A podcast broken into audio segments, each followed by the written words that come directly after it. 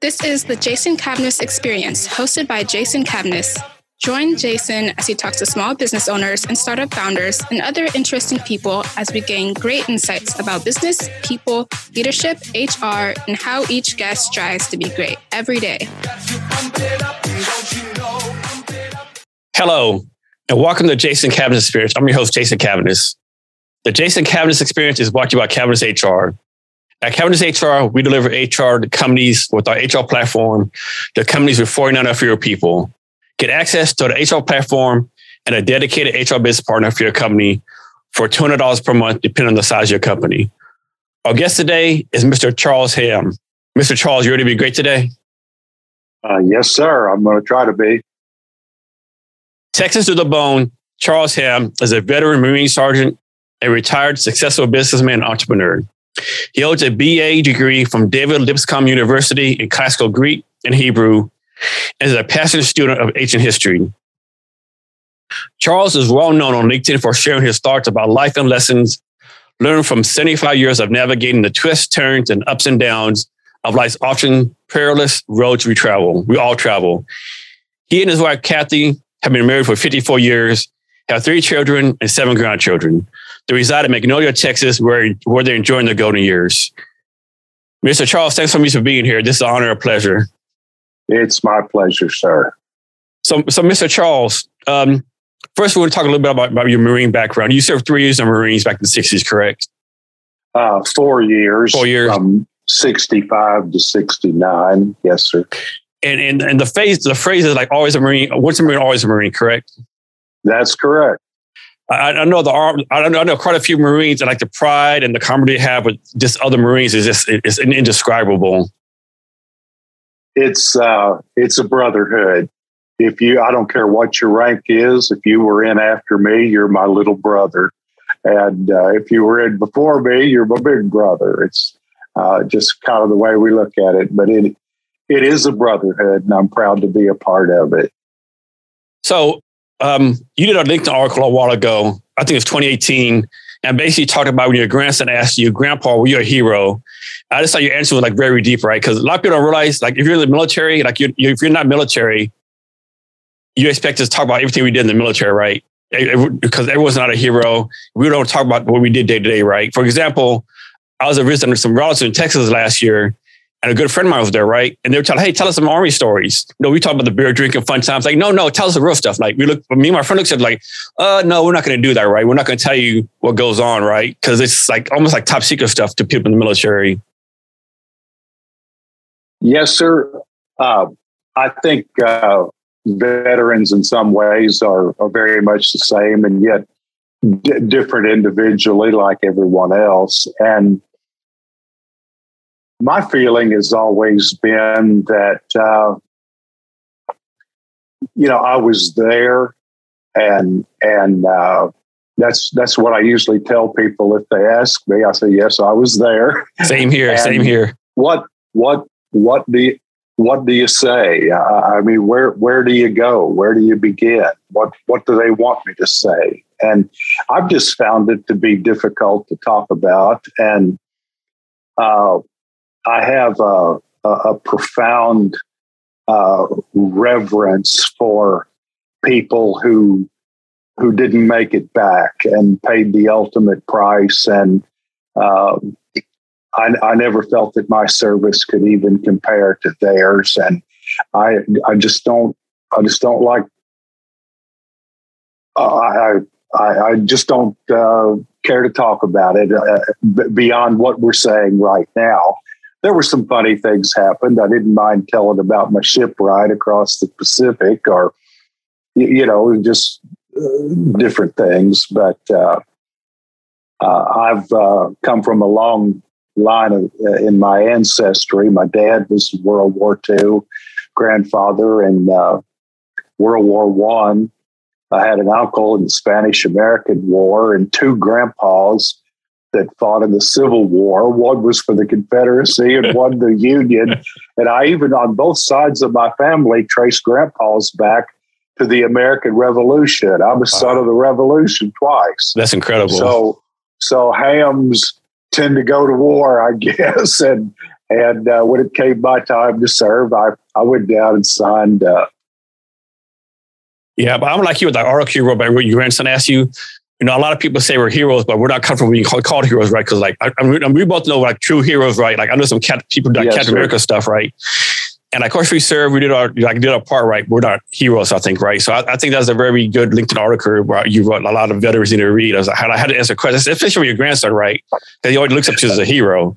Yes, sir. Yes, sir. And I've tried. I, I just didn't want to encourage that kind of an image. Uh, I was just a young kid that w- went off and and, in my opinion, did his duty and I tried to do it well and uh, ended up a sergeant. And uh, I'm I'm I'm proud of that. I, I I, I did my duty, and any other superlatives. Uh, uh, I, I don't accept. I'm careful when someone gives me a compliment. It's like I recently said about uh, someone showing you respect. I mean, I, will kindly thank them, you know, but uh, I don't disagree with them. But uh, words are li- losing their meaning. And if all hero means is that you served in the military, then how do you distinguish between people like we're talking about who who genuinely um, sacrificed everything or or or acted above and beyond the call of duty? um, I, I, I, feel like the word's le- losing its meaning uh, by the way it's being used today. And that article you referenced was me trying to to say that uh, there has to be some superlative for for people who who did more than than they were called on to do. Exactly. And I know the latest thing, you know, people will say, hey, thank you for your service. I, have turned around now. When someone says thank you, thank you for your service, I'll say, and thank you for paying your taxes to pay my retirement pay, right? Yeah. yes, sir. Yes, sir. So next, let's move on to your, your time at Lipscomb University, where you had a degree in, in classical Greek and, in Hebrew. I know you're like a big fan of, of uh, ancient history. Yes, sir. So why why those degrees versus like business well, or something else? It it, it uh, it goes back to when I was a child. I, I developed an interest for some reason. Uh, I, I, loved history. And uh, I remember at an early age reading the, the first six chapters of Genesis in the Bible. And I had just a natural curiosity for what was going on according to the biblical story, what was going on before the flood. And there's really not a whole lot of information. And by historical timelines, that puts us into a, an area that we call prehistory. And my fascination has always been the distant past. And I, my major in uh, classical Greek and Hebrew uh, at the time, I thought would prepare me uh, in some way for a career in archaeology because archaeology is a, a passion of mine. But uh, I, I, I didn't pursue it for for uh, several reasons. Once I got into it, I, I found the archaeological community to just be hopelessly lost in their own box. And I always insist on my right to do my own thinking and to ask questions. And and uh, I realized that I, I, would have to pursue this on my own to maintain any intellectual freedom to uh, ask what I thought would be valid questions. And uh, often uh, the answer to my question would be pretty much, uh, you know, if you think that you're a moron, and they never would really answer the question. Uh, it's a, a, very closed community uh, as a lot of the scientific disciplines are now. And, and so I just ended up going my own way and pursued my uh, uh, intellectual passions as uh, just on my own and, and self-educated myself by just reading uh, innumerable books that I could get on the subjects, and I, it's it's been a great journey. I've enjoyed it. So, what was your like your favorite part of like the classical Greek? Um, I want to say mythology, like classical Greek history. Like, was it like the Persian Wars? Like how the, the democracy started there, or Plato was something different that drew you to classical Greece? Yeah, it was. It was just uh, an interesting time. Uh, there was for a long time they thought that the Greeks were really the first civilization until they realized that Egypt predated them, and then they started getting on beyond Egypt uh, into Sumeria and, and, and other places. And uh, it became obvious to me that they still hadn't figured all of this out. And I was uh, just interested in, in, in seeing what I could learn. But I was interested in the classics uh, and in that time but more, uh, I was more driven to learn the language at that time and to be able to read it, and had visions at the time of finding a, a tablet out in the desert somewhere and being able to read it. But uh, it it just uh, my education the biggest value that I found in my education is that when people find out what I majored in, they they think I'm smart, and and uh, that'll serve you well until they figure out the truth. but uh, yeah, uh, you, you, definitely have a, a, unique, unique unique degree. I think. Yeah, yeah, I, it, it is. And like for me, like my two best classes I took a college, I took a philosophy class out of load I took a class on Roman history that I loved, right? Just the Roman history stuff yes. just so fascinating to me, right? As same with yes, you, the classical Greek. So here's a question for you. Like all great civilizations, they fail, right? Like the Egyptians fail, Sumerians fail, Greek fail, Roman fail, fail. Why, what do you think? Why do you think all these great civilizations fail at the end? Is just like their their excess? They don't learn lessons, or what do you think that is? I think a common thread is uh, uh, all government, as far back as you can go, any governmental uh, body that's ever ruled over other people uh, invariably becomes corrupt. It's just the nature of the beast. And that when you think of monarchies and and emperors and all of the different types of, of governments on up into our our day, uh, they all have that one thing in common. And generally speaking, uh, living in those times as uh, just a, a, civilian, a person on the streets, life was not that good. And I, I think if history teaches us anything, that it's that when a government becomes all powerful, it never works out very well for the people. And and I, I think what we're seeing today in the world, uh, it's it's we're all just people, whether we were Romans that lived two thousand years ago, or, or people are people, and there's something inherently corrupting about about government, and there's something that inherently attracts people who seek power over other people for uh, often nefarious reasons, and that's that's sort of the way I that sums up my political views pretty well. No matter no matter what time we might be talking about. Yeah, I know my Roman history class. The professor did like a he he was able to correlate a timeline to us in U.S. history, and like he was able to trace like when the Roman Roman Empire started falling, they started giving like free grain to everyone, like all that kind of stuff. And he did yes. a timeline where like it was pretty accurate up to that part where like he predicted. I want to say I'm making this up maybe like by the year 2090, we, the U.S. become like a dictatorship like Roman did just because all the all the correlations like pretty much point on point.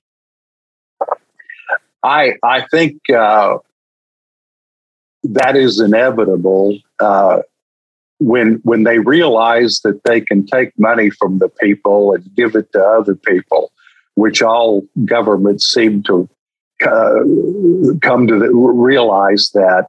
Uh, then corruption races toward uh, an inevitable result. Uh, I, I, think uh, the only one one another constant I believe in the relationship of people with governments is that ultimately just by sheer numbers the the people really have the power. And we I, I have a saying that uh, no one can take your freedom from you. You you have to surrender it. And if you live as a free man, uh, perhaps you might have to die as a free man, but no one can really take your freedom from you. And I think that's a lesson for what we're seeing going on today in our country. Uh, we have 330 or 40 billion people in the country, and a small handful uh, govern over us. And the reason we, uh, we, we have the power within us if we uh, all get together and get on the same page and and and, and demand that that things change. It's it's really in our hands. So, Mr. Charles, what's your opinion on this? So, no, nowadays we have all this tech, you know, Teslas, cell phones. We're sending people to Mars, maybe other stuff going on. But I'm a believer that human nature has not changed like a million years, right? Or however long man's been on the earth. That human nature right. is human nature, right? What's your opinion on that? I, I think it's exactly right. Uh, we're we're still people. Uh, what I see happening in, in our day specifically with the advancement of of technology is that we're we're losing we're losing touch with ourselves. There's there's so many distractions that we all glom onto and and and make uh, center in our lives that no one and you, and you hear this a lot. I don't claim to be original, but I mean, people don't talk to each other anymore. Uh, families don't sit at the dinner table and have conversation. The TV's on, or the kids have the phone. Maybe dad and mom have their phones out, and uh, there's, uh, I, I think, the greatest need that people have today is to just find from time to time a quiet place where they can sit and maybe out in nature where they can be alone with themselves and their thoughts and and just think about things, uh, uh, as I call it, pondering, pondering on things. Uh, that uh, I, have always been uh, someone essentially like that. I'm not a, a reclusive loner by any means. I enjoy good company and good conversation, but I don't also don't mind being alone and I and I cherish those times to just have have a time to sort things out and think about things in my own life, uh, maybe that I should or shouldn't do. Uh, but but sometimes it's just a matter of, of self reflection about the kind of person that I am and what maybe I could do to uh, to be a a, a, better person. Nobody, one of the comments that I'm getting about my book is all, along this very line. Uh, people are, are uh, they, they read it and uh, it's, it's like they've had a life changing experience uh, and realizing that, that they need to get in touch with themselves and uh, for things to get better, we have to get better. And that was uh, a mess, the main message that I've been trying to convey through all my writings is that uh, this this begins with us. If you think your problem is them or or it or that, that that that's not it. You need to you need to look at yourself first, and and uh, things tend to get better. Miss Charles, that's some great advice. I think people have we forgotten how valuable valuable it is just to go out in nature, turn everything off, be outside somewhere for 30 yes. minutes, and just let your mind take over, right? Because so many ideas yes. come in, so much creativity, and you just, just right. have conversation with yourself, right? I think we don't right. do that enough. That's true.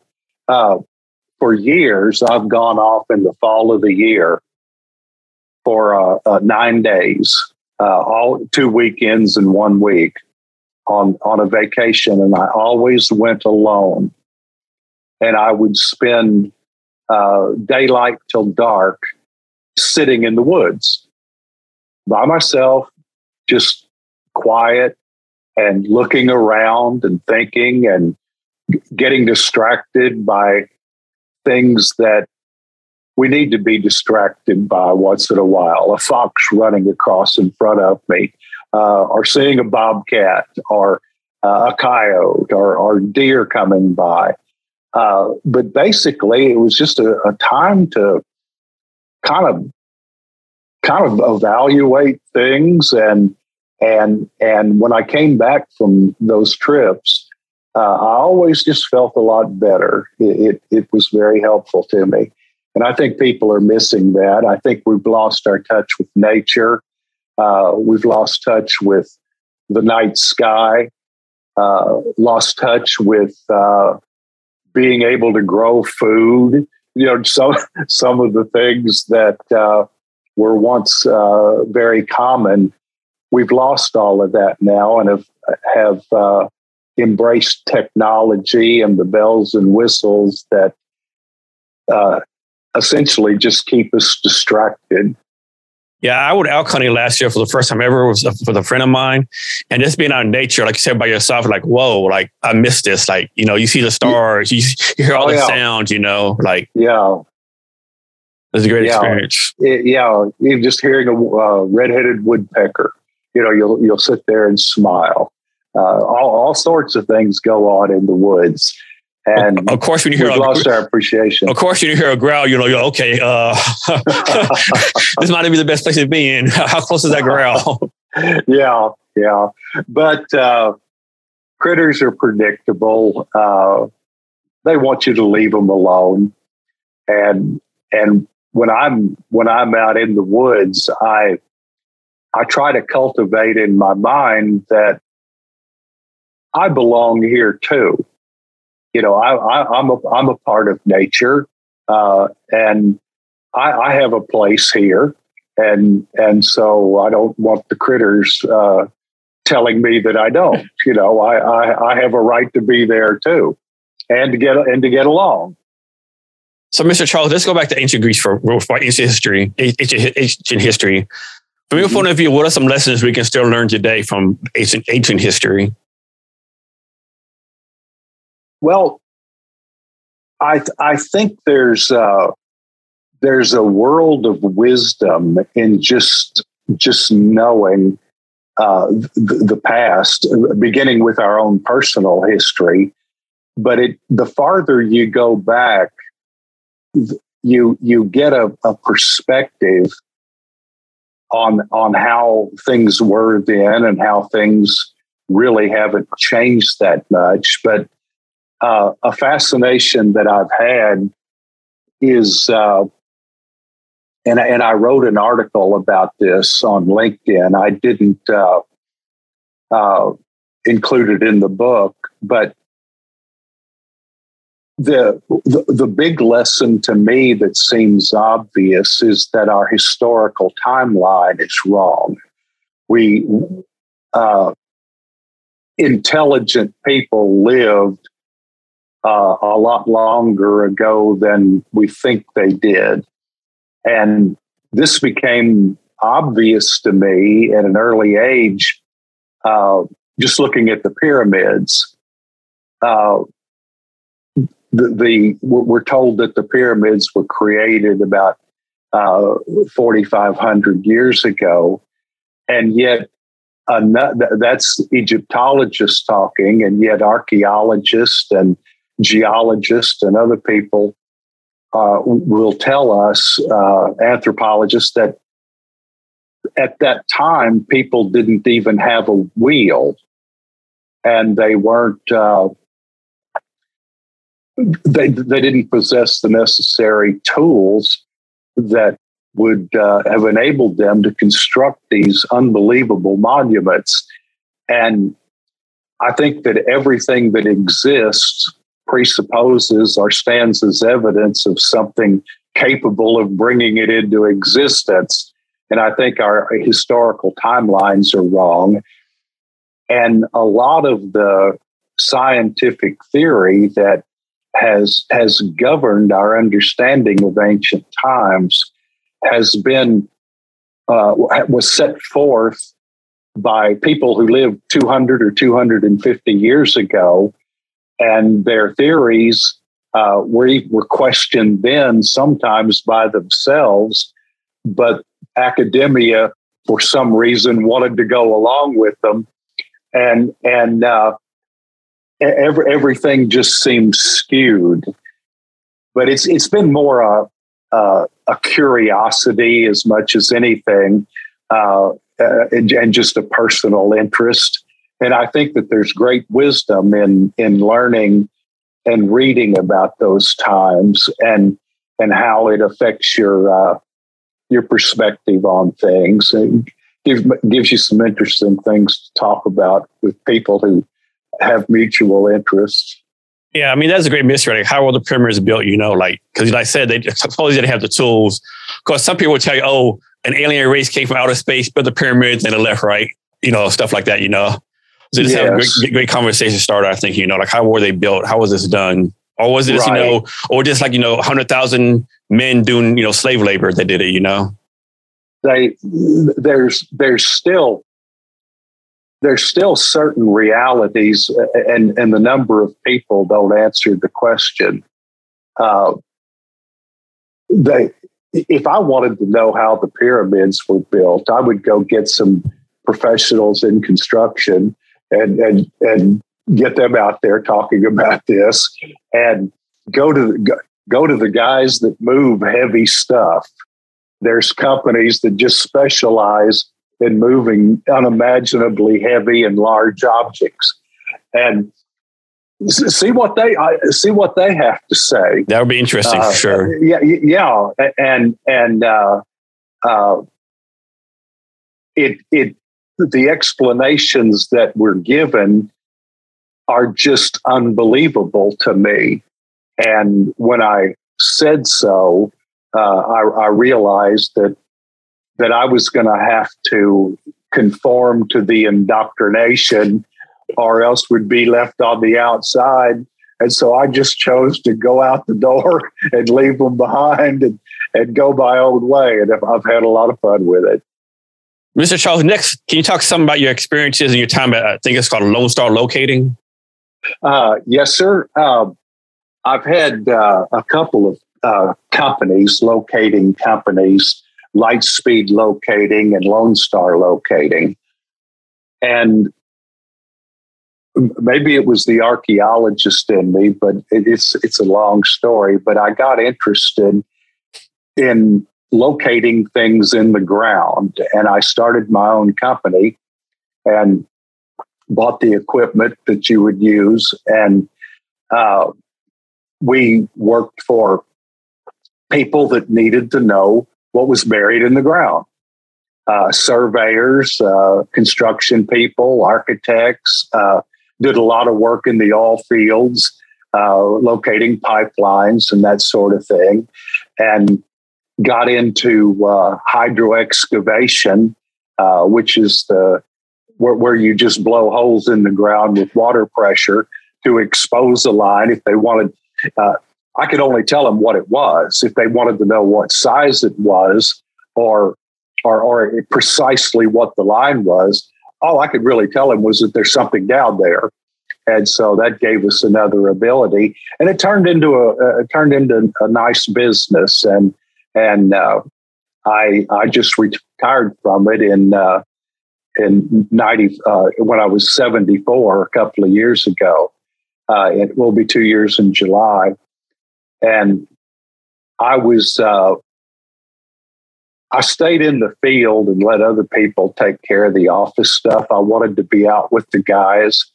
And so I, I worked hard until I was uh, 74. And I realized that uh, I'd, I'd, maybe lost a step or two and it was time to do something else. So, so I, I retired and turned.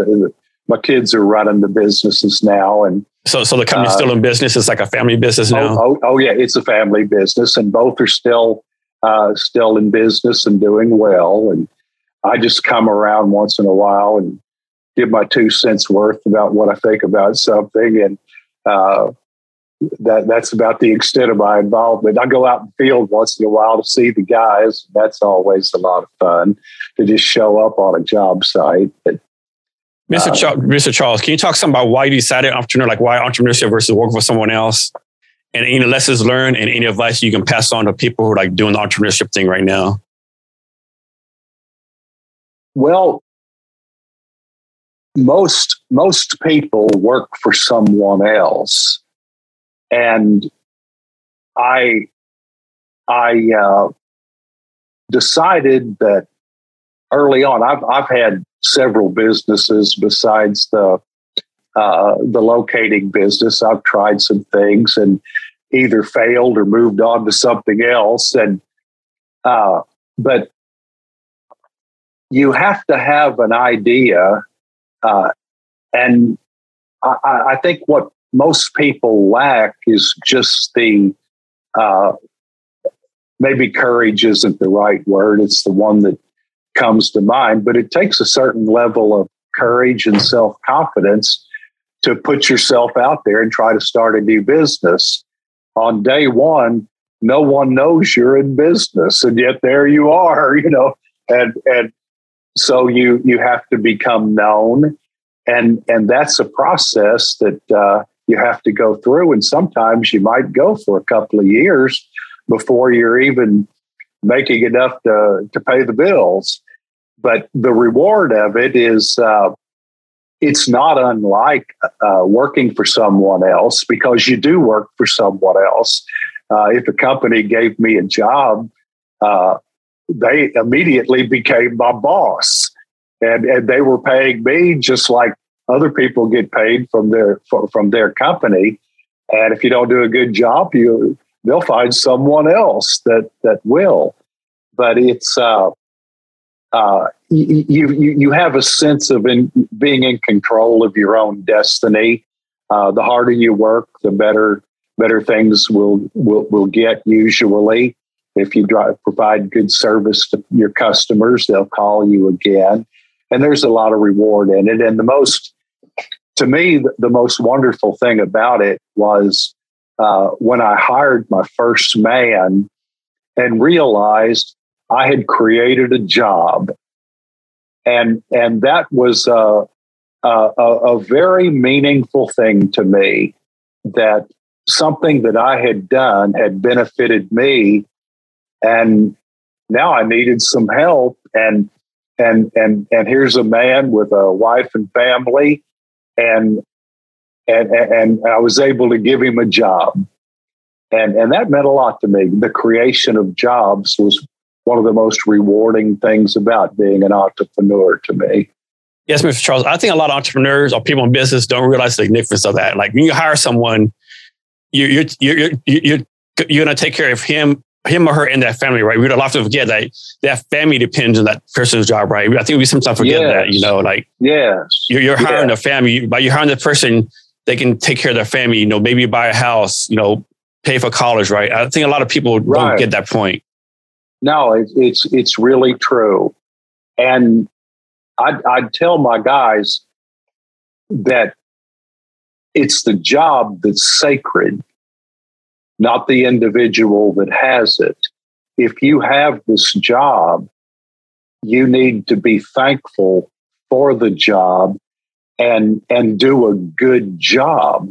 uh, or, or it's a betrayal of trust, as as if I worked you out here and and and didn't pay you or didn't pay you what uh, I said I was going to.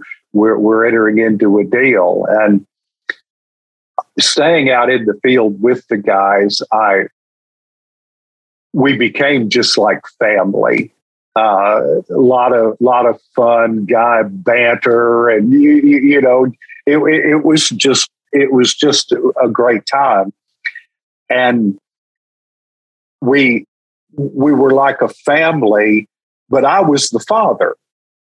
Now I was a father with older kids, and they called me Mister C, Mister Charlie. Uh, a couple of them called me Pops. You know, I mean, there, a lot of easiness and lightheartedness. But but but I was the father, and and uh, they recognized that. And if decisions need to be made, I, I respected their expertise too. They were good at their work, so we'd stand in a circle and talk about it. And one would think this, one would think that. I'd think this, and uh, we we'd hash it out. And ultimately, I was the one that had to make the decision because we had to do something. So uh, uh, that's the way it kind of worked, and and it was uh, it was a fun. I I, I loved working. I, I, I loved being out there, but I felt like it was it was time to let it go. I I took a couple of hard falls uh, the last six months or so uh, after uh, before I retired, and just bounced right back up, and everybody running around. You okay? Okay. I mean, I was fine, but it started. It started weighing on me a little bit, you know, that one of these days I'm going to fall out here and I'm not going to be okay. And I, I, thought it was just time to let it go and turn it over to the others. Mr. Charlie, you bring, a, bring up a great point. I know a lot of people that start a company. I'm going to start a company so I don't have a boss. Like, really? You're not going to have no boss. Like, yeah, your customers yeah. will be your boss, your employees will be your boss. You, you'll have like literally tens and maybe hundreds of bosses, right? You have to answer to versus just one boss in the past. People don't get Absolutely. that. Absolutely and you get paid last. A lot less. Yeah, yeah. or last. I mean, you know, you, you have to pay the guys first. You have to pay the bills. Uh, if you need new equipment, you, you, you need to get it. And for the business owner, it, it takes a while uh, before you can really start making any money. Uh, you, you have to put the company first and the best interest of the company. And then, second, the employees. Some people squirm when I say that, but if you don't put the company first, there's no jobs for the employee. Exactly. So, so the, the, the business and the success of the business has to be foremost in your mind.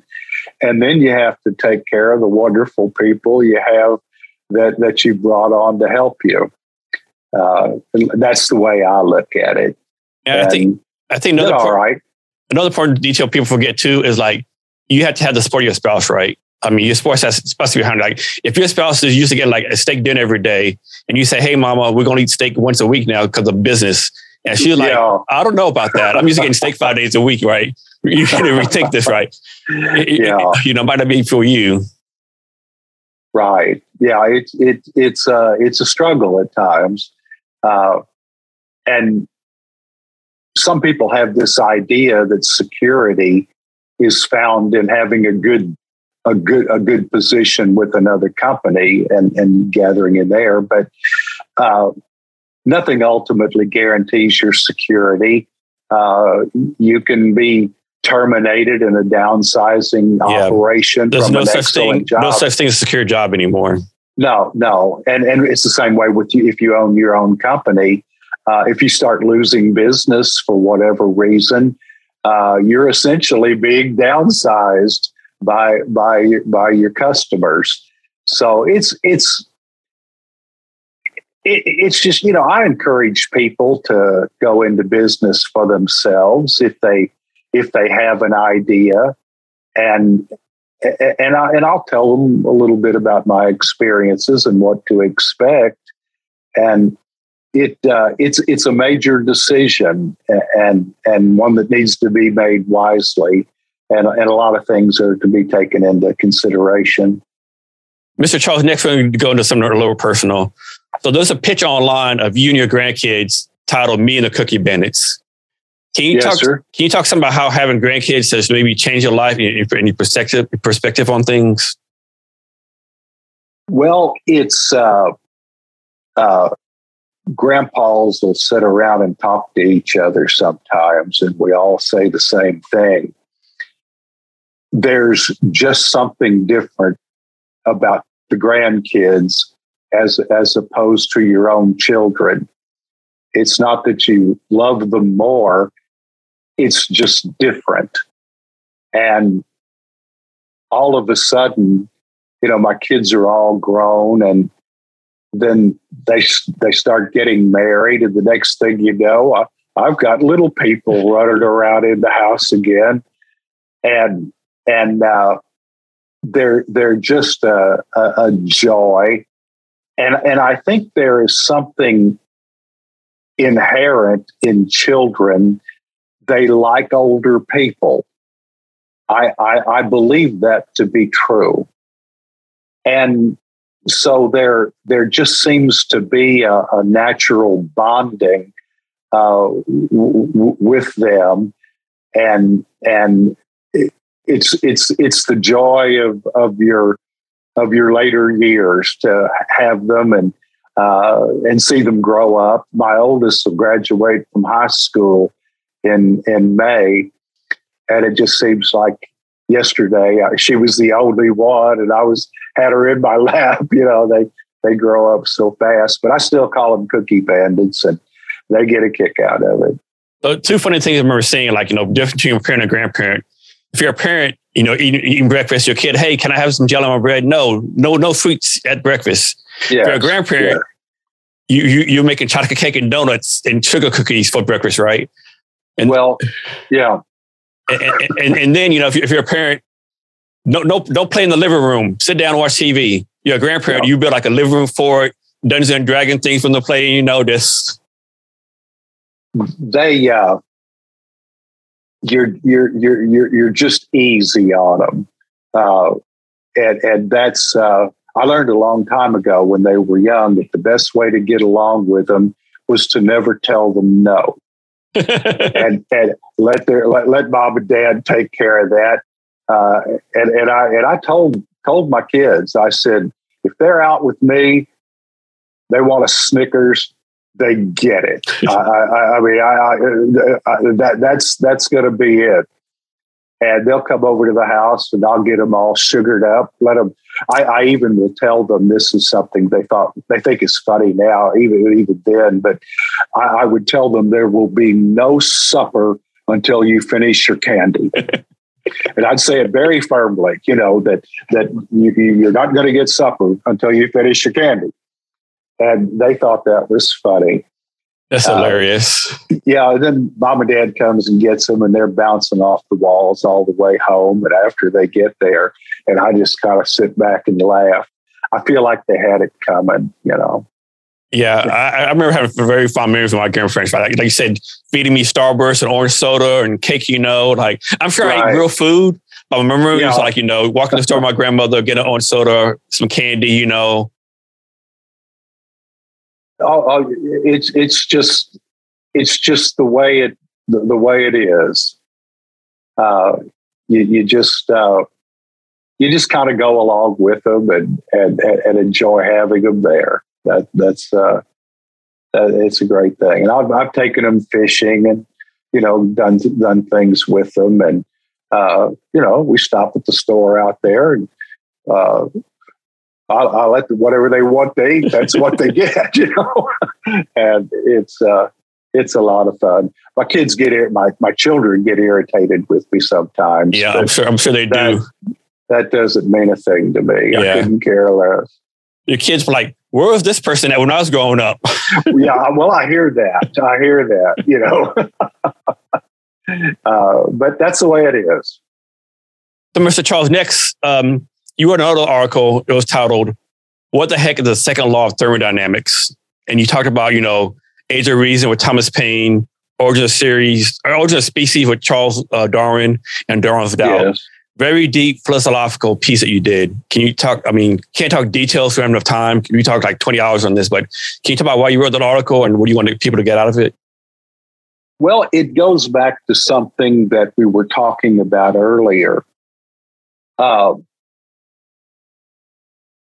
the, the second law of thermodynamics is something, if there's one thing you can get academia to agree on, no matter what discipline they're in, everybody has bought into the second law of thermodynamics, which is essentially that things start out on a certain level and and entropy.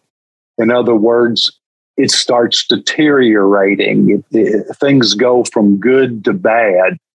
Uh, and that can be illustrated in just hundreds of ways. And, and no one argues with that. And I included the cartoon of the kids talking to their mother about their rooms. And they said, you know, the second law of thermodynamics applies to our rooms too. It's going from order to disorder. This is a natural law. But here is the significance of it, which uh, I think people have missed. It's a total variance to uh, Darwin's theory of evolution, which says that everything started out in its absolutely most primitive form, uh, and that over time things just becoming uh, become more complex more sophisticated, uh, and and it and it's going. It we're, we're get everything is just getting better and better and better when it comes to life. And I brought that into question and have talked with other people about it too. And it's it's kind of a shocking thing to them because they haven't really thought about it. And Darwin recognized that his theory was flawed. Uh, by what was called the Cambrian explosion. But people at that time, if you understand the intellectual climate, they were looking for an alternative to creationism. They th- th- that was really what it was all about, and they and they came up with this. And all I was pointing out is that uh, we should have expected things to have started at its highest level of development, and we would be uh, in the process of moving back to the monkeys and not in the process of having moved on from them, so to speak. And that was essentially, and it also has to do with the historical timeline and why it's so difficult for people to understand things that are right before their eyes. And, and that is the more primitive you are, the longer ago you lived, the more primitive you are than people are today. And so you would have had less intelligence, less ability. And yet we've gone back so far in history and we're seeing these magnificent monuments that can't be explained except by having been constructed with skillful people with uh, tools and abilities that we don't give them credit for having. And and that was uh, that was sort of my uh, my my point to that that we every everybody again it goes back to something I say it seems like many times a day. Uh, people need to s- stop and think about what they're saying, or uh, and and does it even make any sense? But what started happening, and it's in, in full bloom in our day, is that if you disagree with the established view, uh, then you're ridiculed and mocked, but no one ever really offers an explanation or, or, or an answer to a legitimate question that you might have asked. You're just, uh, there's a lot of ridicule that, uh, that, that goes along with that. But that was that was my point that an, an if if you happen to be someone who is a creationist. And when you say that word, it immediately, you know, people associate it with the Bible, but all of the ancient pantheons that uh, from people all over the world that had uh, hundreds or maybe even thousands of gods, the main god was always the creator. They all believed that there one of them had to be responsible for what's uh, what's here, and and I was just trying to to make that argument that that a good argument could be made that brings into question Darwinism. Uh, at, I mean, the whole idea. We we've learned so much since he uh, set forth that theory, and yet we hold on to it as if we haven't. And and that's that's been my issue with them.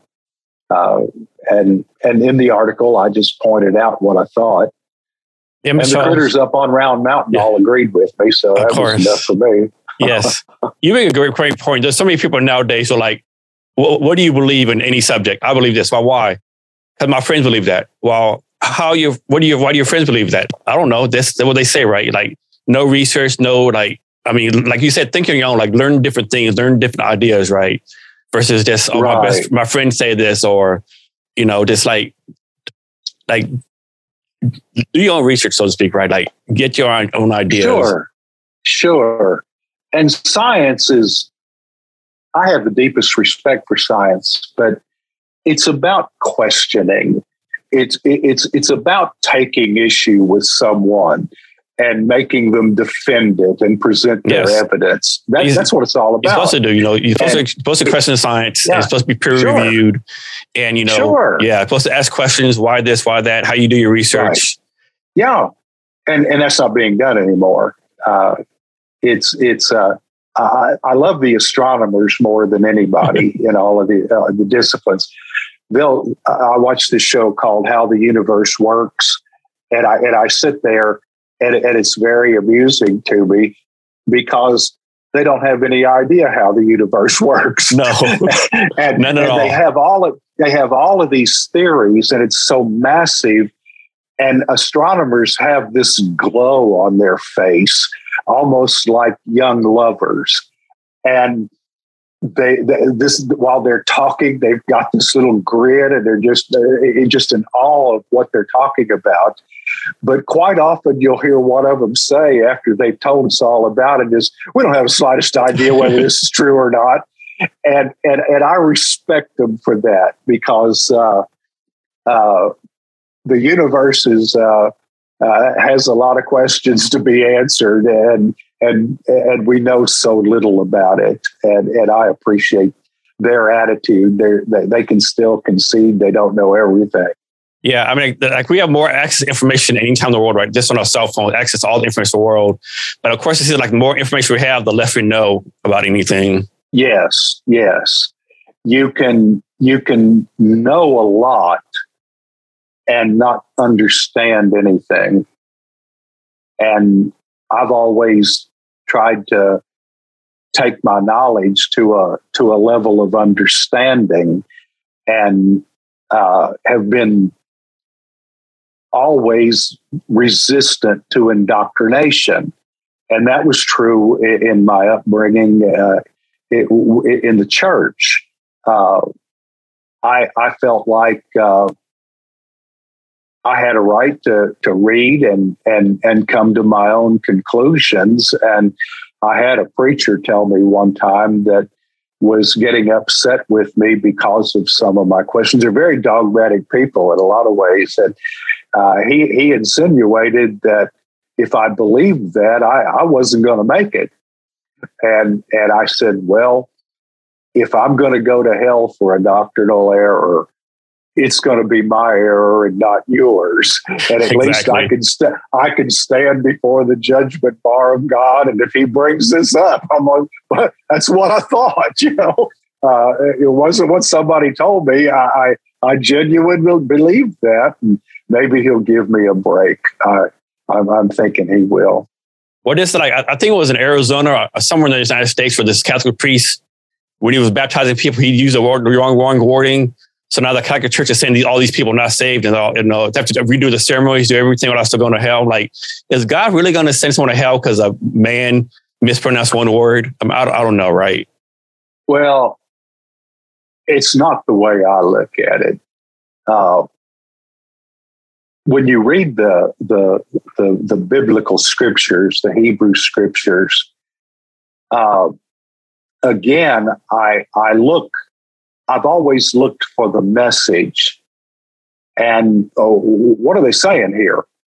And we tend to get lost in the weeds, and that's where we get into things that divide us. But fundamentally, uh, the message of uh, of the scriptures is is rather simple, and anyone could read through it and and and and get the gist of, of, of what's being said, and that's what's important. And and to uh, uh, base a, a, belief on some nuance of a Greek preposition, uh, I, I think if you have to go there, you're you're probably missing the point anyway. uh, it's just been the way I've looked at it. Yeah, this this comedian he does a skit. He's talking about you know the the messenger. He like you know some people say Jesus is a messenger, some people say somebody else or someone else. My question is, did you get the message right? You know, like you said, message is more important yes. than the person doing it, giving it. And and we have this tendency to want to want to be the judge of these things, and I don't I don't I don't stand in judgment of anybody for anything.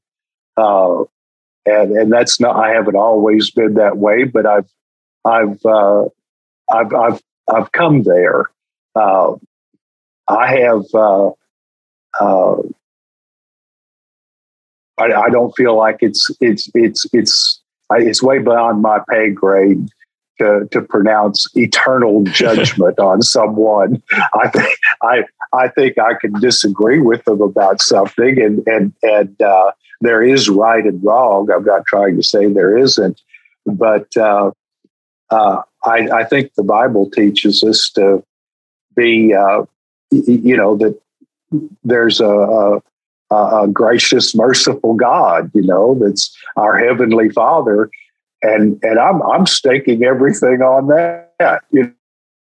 So let's talk about this. This is one of the pet peeves of mine, right? Like, suppose me and you we're negotiating over ten things, right? And for whatever reason, you, you agree to nine of my demands, right? But the tenth one, you said, mm-hmm. I want this. A lot of people are like, well, if I can get if I can get ten, I don't want nothing, right? Is right. like that one thing really that important to pass on on nine things? And so many people pass on on getting the nine things they want versus the one thing that is it really that important? Maybe it is, but probably not right. And it's things that's mindset. A lot of people are wrong around that, those things. Right, right, and we and we focus on the things that we disagree on, and not on the things that we agree. That uh, and that's why there's so many different denominations. Uh, I kind of chuckle about it. You go through small towns in Texas, and there'll be a First Baptist church, there'll be a Second Baptist church, and the Second Baptist Church and the folks had split off from the First Baptist because they got mad at them about something. And then maybe there's a third Baptist church. I've seen towns with three Baptist churches, and I'm not, I, am not saying anything bad about the Baptists at all. I don't mean to imply that, but uh, people have different ways of looking at things, and rather than work them out, we tend to segregate ourselves from those those people, and and uh, I, I think that's a shame. So, Mr. Charles, let's go to LinkedIn real fast. So, when did you start posting on LinkedIn, and then when did you realize, wait, wait a minute, people actually listen to what I'm saying, people actually following me and, and taking my advice? When did that hit you? It it was a process. Uh, I I wrote uh, an article, oh, four or five years ago. And up until that time, I'd just been trying to find my way on, on LinkedIn. And I realized early on that no one pays any attention to you if, if they don't know you. You have to do something to draw attention to yourself. And I wrote an article enti- entitled who's the worst? Who's who's the world's worst boss? And then I put as kind of a subtitle. Evidently, it's me. And it was kind of a. Uh, I, I, talked about all the things that people say about uh, in, in, in today's uh, venue on leadership and these sorts of things about how you deal with people and uh, all of the different things that you should do in business. And I I took issue with most of it and and explained why, uh, but kept myself in the context of being a horrible boss. And down at the end of it, uh, I I uh, concluded the whole thing with uh, you know that, that, I was a bad man, and that uh, article got about hundred and four thousand views, and and uh, the comments were just endless, and a lot of them just disagreed with me, but a lot of them did agree with what I was saying and it, it, it was just a lot of fun. And it got me noticed. And i, I am an observer of uh, of life. Uh, I, I don't talk a lot about current events but i'm an observer of them. And i started trying to write about things that I thought people were troubled about and just give them uh, a, a, different perspective. Uh, I started seeing so many angry people out there. Everybody just seemed to be in a rage. And I, and I wrote some things about anger. And it seemed that it started it started resonating and and uh, I, I realized I was developing a following of these these wonderful people from all walks of life were were saying the nicest things about uh, about what I was writing and and about me, and I, I it, it encouraged me to think of something else to write, you know, that might be helpful or make them stop and think about things. And it it has grown. The last two articles that I've written on LinkedIn, one had about 135, uh, 235,000 views, and the last one went to about 248 or 9,000 views. In two articles, there's close to a half million people uh, saw that article. And it gives you a, it's it's humbling. You feel a sense of responsibility. I mean, people are listening to you, and and and I feel that I need to to have something to say. Uh, but but and, and, then people started asking me to write a book, and and eventually, uh, uh, one particular man just wouldn't take no for an answer, and put me in. Uh, uh, got a publisher to uh, get contact me, and and uh, uh, it was Miss Hillary uh, Jastram, and she, the, the rest is history. Now the thing is, uh, the Kindle version's up and doing well, and the paperback will be out shortly. So it, it in, LinkedIn's been very good to me. I, have I've had a lot of a, a, lot of fun going on there, and and and uh, the, the nice people and following, and and yet uh, here here comes the book out of it. And the last thing in the world I ever thought about was writing a book. Um, I, I wrote one years and years ago, and I'm the only person that ever read it. Uh, so I like to write, but uh, this one's this one went a little farther. Mr. Charles, is LinkedIn the only social media that you post on? LinkedIn has been the only social media that I've been on until Monday. A good friend of mine, uh, uh, a man that I've known for 40 years, and who probably knows me better than anybody in this world. Uh, I mean, he he knows me, and just a, a, wonderful uh, man. And he uh, sent me a text, and he said, "I wrote something about your book on uh, uh, Facebook." And I had set up a Facebook account years ago, but never did anything with it. And so I start trying to find him on Facebook so I can see what he wrote. And it kind of hit me that a lot of people that I that I actually know are on Facebook. And I started looking around and I started seeing people that I haven't seen in 20 years. And, you know, and, and I started making contact with them. So, uh, short answer to your question, uh, or to come to the point, I have started working Facebook a little bit now. And if you're out there and you're listening and you want to uh, befriend me on Facebook, I'll be glad to have you. So, Mr. Charles, do you, do you like post like on a regular basis, like once a week, twice a week? What's your process for that? And second question, um, do you have like a set of topics you talk about, or they just come to your head? And with all these followers and, and content engagement, you like sometimes feel pressure to put something out there, maybe you're not ready to put something out there. I, I never, I never feel that way, and I don't have uh, any timetable. I writing is something that uh, the best way for me to describe it is that it comes from my heart. There, there has to be something well up inside me that I think needs to be said, and and and it usually uh, I'll have ideas and I'll write things down. This would make a good article. This would be there, and I'll be sitting there thumbing through those things, and none of them are really hitting me and and then a, a, thought that I'd never had before will occur to me, and I'll start writing about it and and post it on uh, on LinkedIn.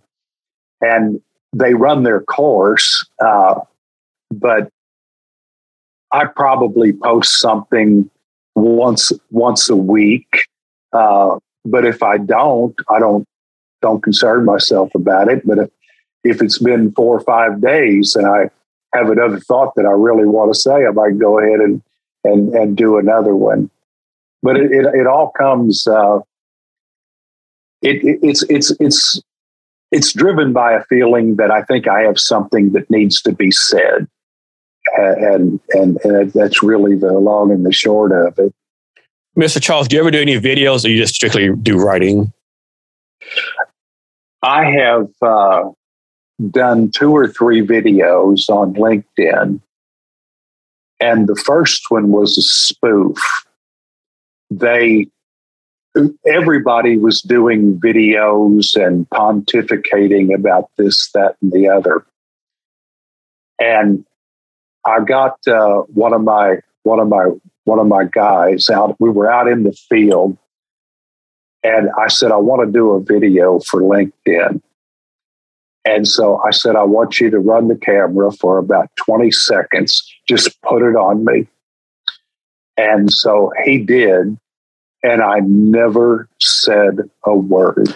it was it, it was a spoof on on all of these uh, maybe I was a little unkind, but I thought I got a kick out of it. Well, anyway, people people were watching the video. And I never said a word. I'm is he going to say, to say something? What's yeah. he going to say? well, I've done two or three like that. And I've had people uh, actually message me and they're trying trying to imagine what I sound like. And I get kind of tickled and I've uh, I, I hear when they when they think of me speaking, they're hearing Sam Elliott. He's, yeah, yes, exactly. He's, exactly. He's an, act, an, an actor. And I, uh, I, I never say anything one way or the other. Uh, but there may be a few people out there listening to you today that'll, that are hearing my voice for the very first time and have uh, been following me for for years. Uh, so I I'm, I'm, I'm thinking I might get some comments on it. Uh, I told someone one time, I said, well, I said, I'm not, it, my voice, it's not Sam Elliott, it's Truman Capote. and, and of course, I, am I'm somewhere in between, I hope. but uh, yeah, uh, that's, that's, that, that's been a funny thing. And I'm thinking about doing a, a video about the book when it launches. Uh, I haven't decided yet. Uh, I, I, really want people to to buy the book, and because I want them to read it, uh, and and yet I don't want to transition from the what I've been to my followers to some somebody that's just always hawking his book. I'm hoping that people will read it and and and like it and do that for me. Uh, when I did my website, uh, if you've looked at my website, I assure you, I'm not the one that wrote all of that stuff. uh, Miss Hillary, I, I, told her, I said, I, you know, I, I just, it's just not in me to say what probably needs to be said. It's going to have to come from someone else. And, and she's just been great. So she was the, she was the one that got my uh, website up. She hired a, a, a, great man to, to do the work uh, a great company. And, and she stayed on him. She's a, she, she's she she demands the best and uh, uh, she's not bashful at all about disagreeing with you and and uh, just just such an expert in her field and and uh, made sure everybody did a good job. I'm I'm indebted to her. She's she's just been great. Mr. Charles, so you, you someone convinced you to do the book. Talk about the process. Like, how did you how did did you find Hillary? Did Hillary find you? Well, uh, Mr. Philip Reed uh, knew knew Miss Hillary from uh, Facebook, and he got in touch with her, and, and he told me he was going to do it. He said, "I, uh, you you have to write a book." And so I get a message on LinkedIn from him introducing me to Miss Hillary, and uh, then we ended up setting up a phone call, and that's that's how it all started. And she took all of the material and it, it was a it's an interesting process that I had no idea what it was really like. The difficulty in turning your writing into a book.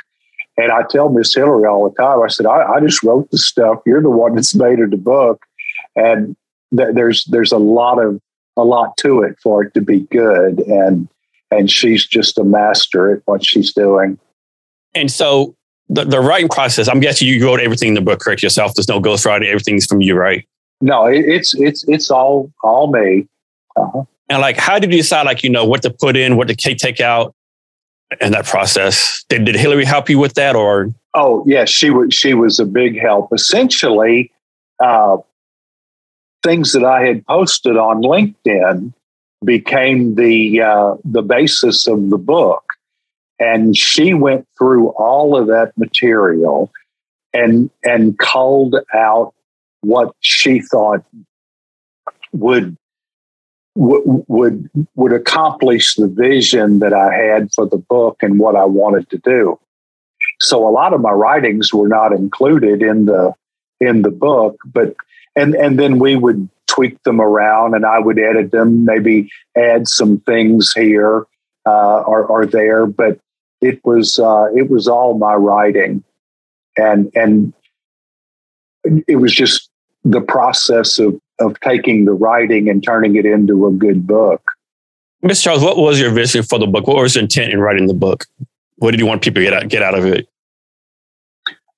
I I wanted to write something that was based on eternal principles that would cause people to stop and think uh, before they uh, before they act, and and I said it in the context of personal life stories uh, that that I had written. So people could could see that you know I, have I've had my my difficult times in life just like everybody else. Uh, I, am not some guru that's been sitting in a monastery all my life. Uh, I, have been out there, and I, I sum the book up with uh, what I called the four golden questions. And that seems to have really resonated with people. And I explained that all day long, every day in our lives, there are four constants that are playing out almost moment by moment. And those four things are things that we do, things that we say, but then it goes a little deeper. And I and, and the third one is things that we think and things that we feel.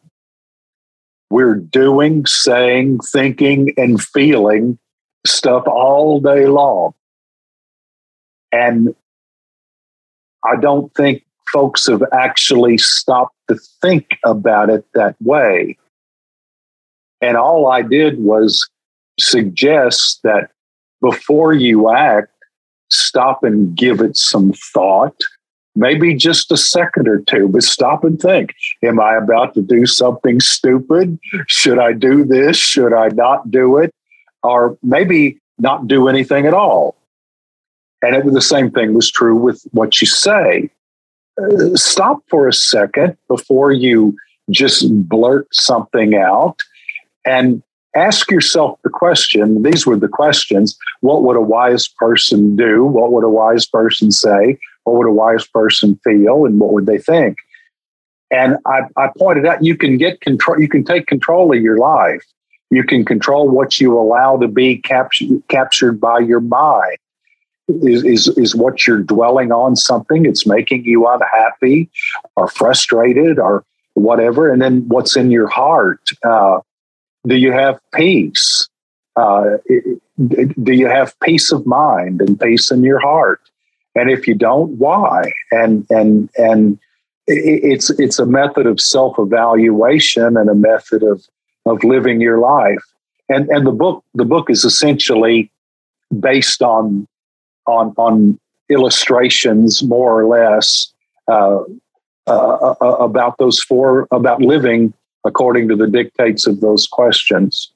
Mr. Charles, is a book like is it like through a, like a like a traditional book publisher, or is it strictly through Amazon? It will it will be published uh, through Amazon.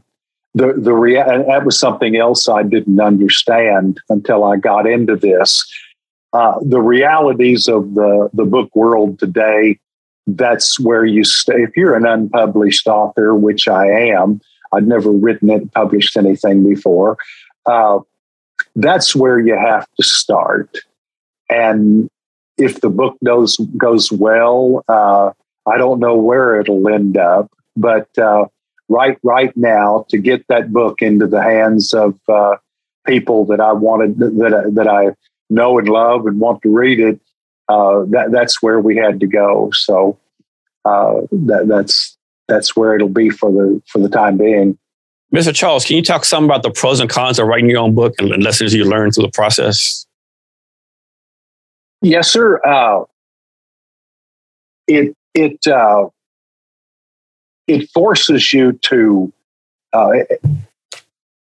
to get focused and and organized and to uh, communicate a message.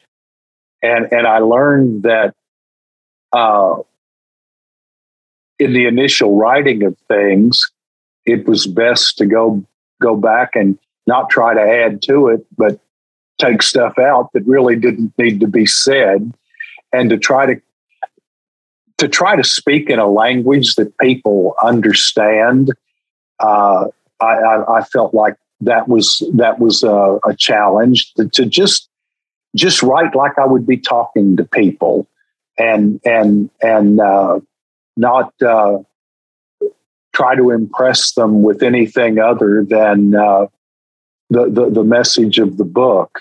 Uh, it, has been an educational experience into a world that I've never been in, and and uh, uh, time will see how successful I've been.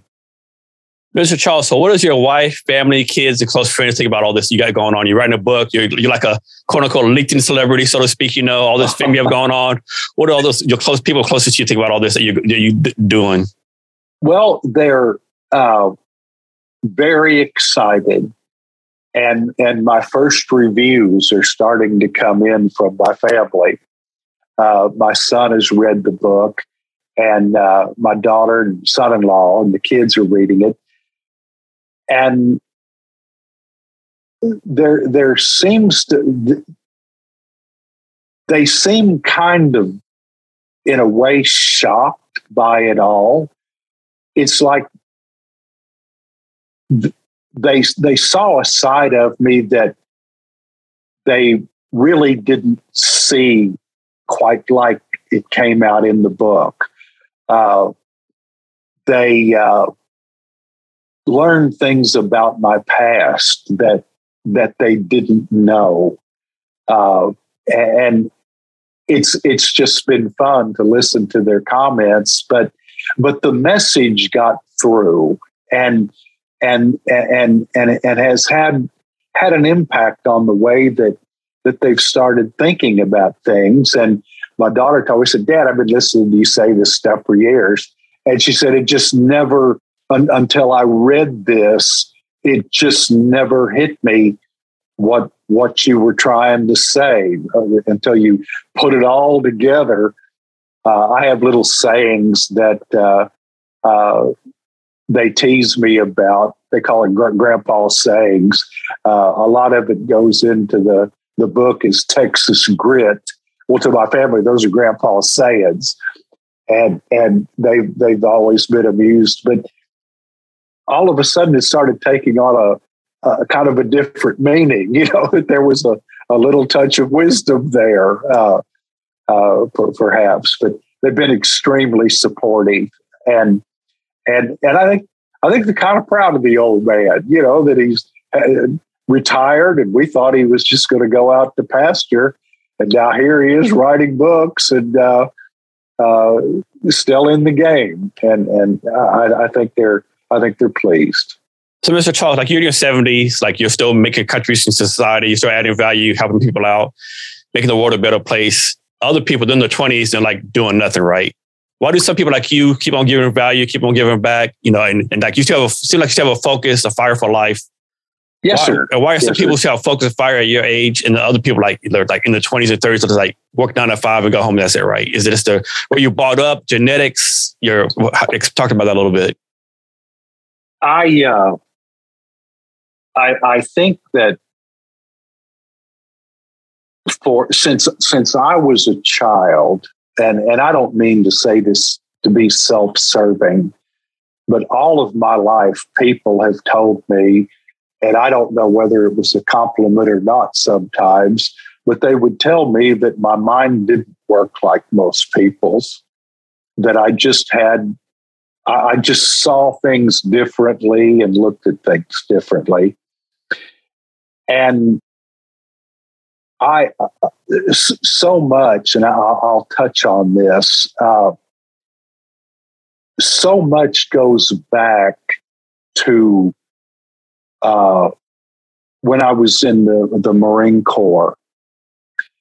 And, and I felt like that I I I owed I owed some people a life, and I, I mean I, I was alive, and and there was something in me that that wanted to to make it a good one, and I didn't always understand exactly what that meant, but I I wanted to accomplish something. I I, I wanted to be someone that. Uh, uh, as, as I said, you know, you start a business and you create a job for somebody. That's that, that that's a neat thing. I'm I'm taking care of my own family, and and now I've I've, I've created something that's helping another person support their family, and I I always felt like that work was service to your fellow man,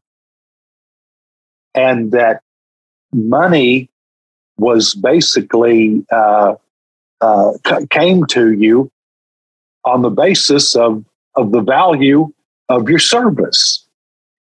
And so I wanted to be in some kind of a, a position in my life where people counted on me to do something and get it right.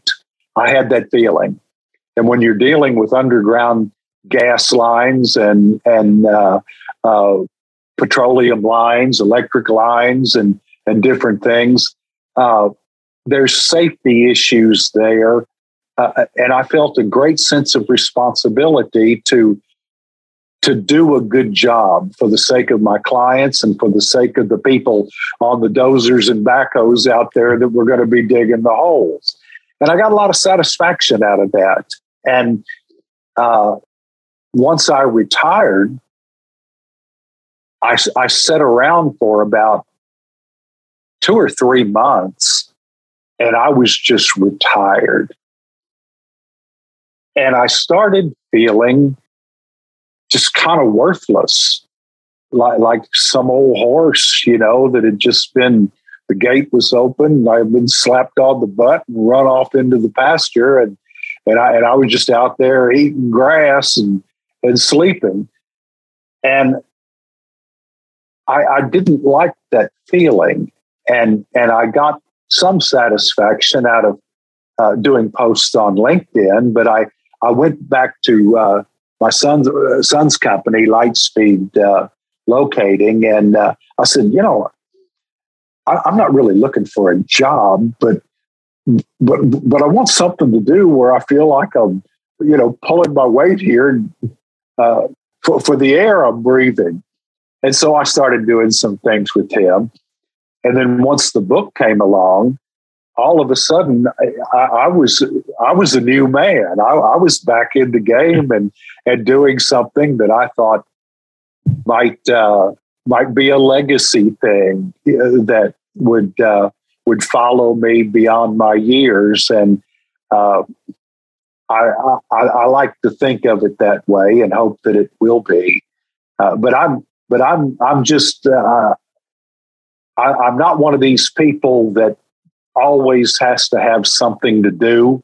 I think that becomes a distraction in and of itself.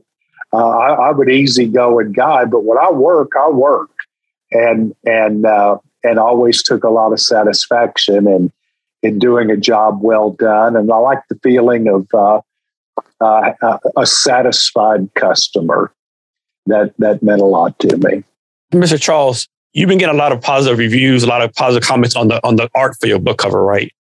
And I believe yes, that was sir. that was actually done by a young, young lady out of Paris, France. How is it that a yes, young lady sir. from Paris, France, did the cover art for a book from a Texan? Like, how did that come about? Oh, okay. Well, the lady that published my book is Miss Hillary, and she's from Minnesota. And we've had a little fun with that. Uh, she, taught, she, yeah, yeah, she's taught me some some words that I've never heard of before in my life. And and, and uh, uh, she said she said the word jinkies one day. Well, jinkies, and I and I jinkies, and and I I could tell by the context what she was saying. And I wrote her back and I said, I really like the word jinkies. That's a new word for me. So I'm going to start using that instead of shucks. you know, and, and I, I, I, I, talk about speaking Texan. And so in my book, I'll, uh, or, and in my writings on LinkedIn, I would, I would go Texan, you know, and, and by that, I would just start writing exactly the way most of the people out there in the world I lived in talked, and and and and, and just enjoyed it. Uh, but uh, the uh, to, to answer your question, Hillary knew people. Uh, I mean, as a publisher, she knew the best people to bring in on this. And one was an artist. The best artist that she knew, there's lots of good artists out there, but the best one that she knew that she'd worked with and knew she could depend on was was Miss Jiminy over in Paris. Uh, the same thing is true with my marketing. Uh, uh, Michelle Colt, uh, just a, a, wonderful lady, is is the one that's going to be eh, that, that is in charge of of the marketing of this book. And and she and Miss Hillary are my uh, they're they're my bosses. They they tell me what to do and what not to do. Uh, and then there's uh, people like that do the the website. Miss Hillary knew somebody that could do a great website. Uh, the formatting of the book, she got the best people that she knew to do the for- formatting.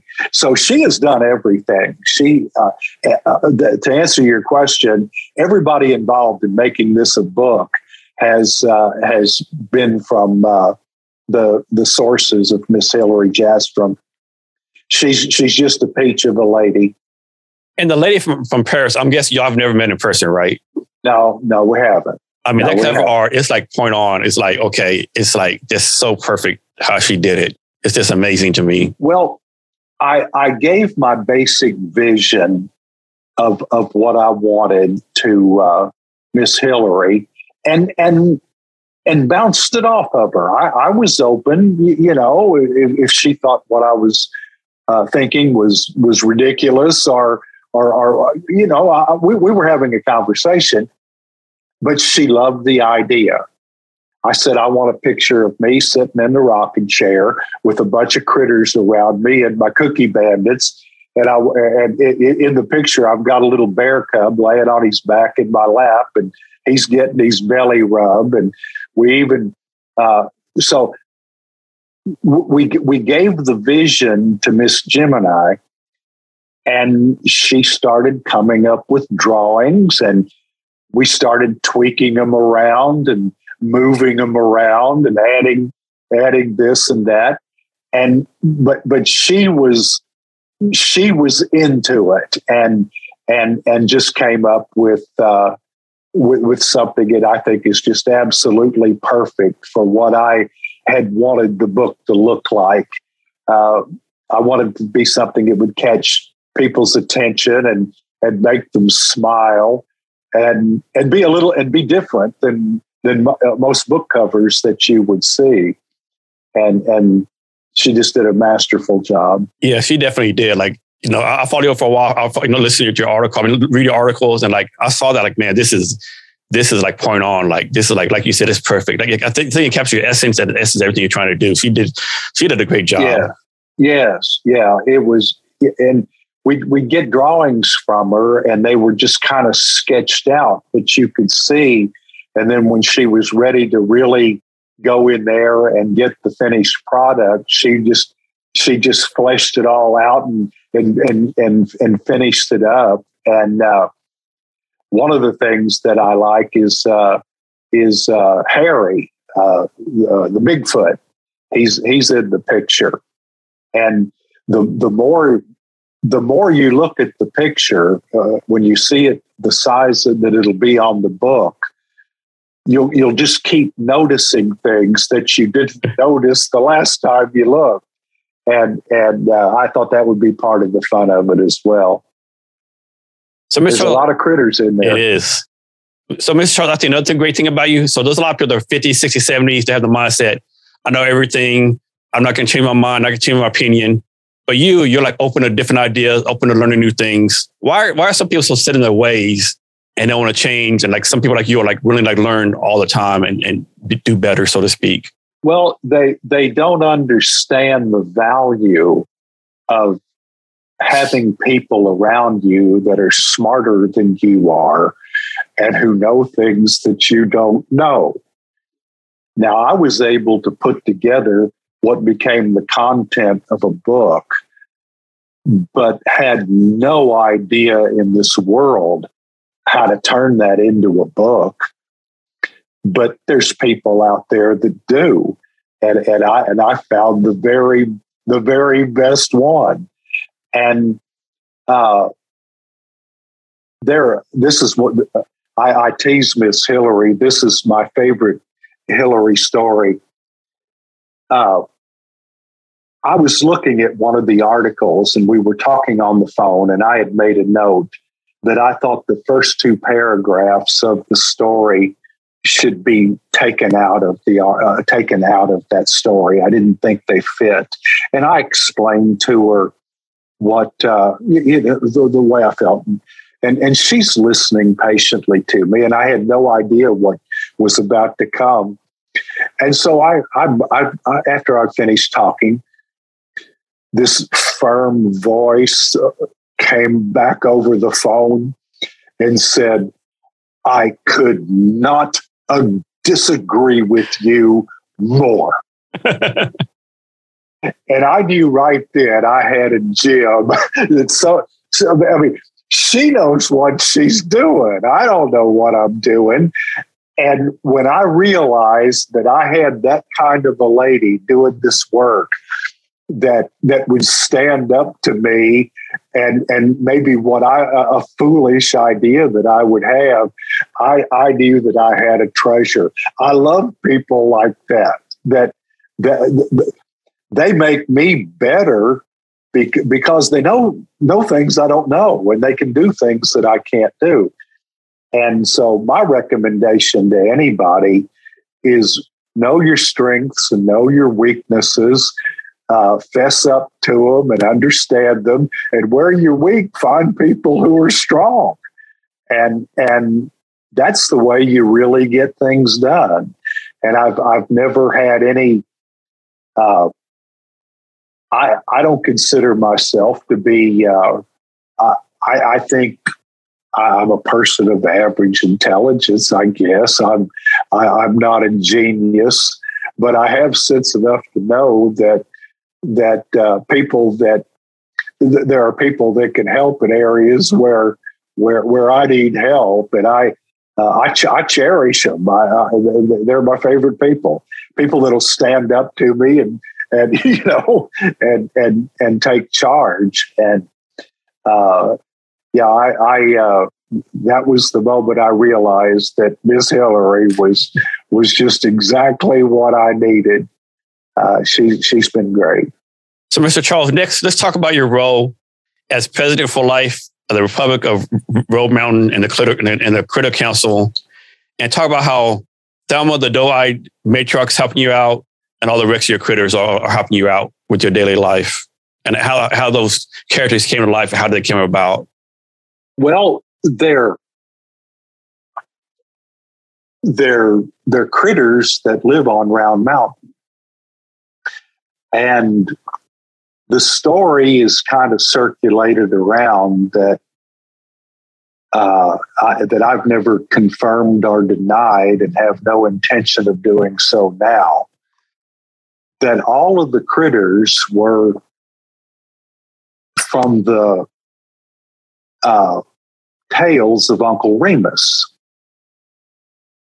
and that it's even been said that I'm the little boy that used to go and listen to these stories. And that that is just something that needs to remain. Uh, like I say, I won't confirm or deny that. But I, I loved seeing all of the all of the animals up on uh, on Round Mountain, and Thelma uh, they, they, all just sort of, in my mind, I, I just developed characters around them. And I, I, I saw this beautiful doe that was standing looking right at me. And I have no idea why I decided to call her Thelma, but it was the first thing that went through my mind.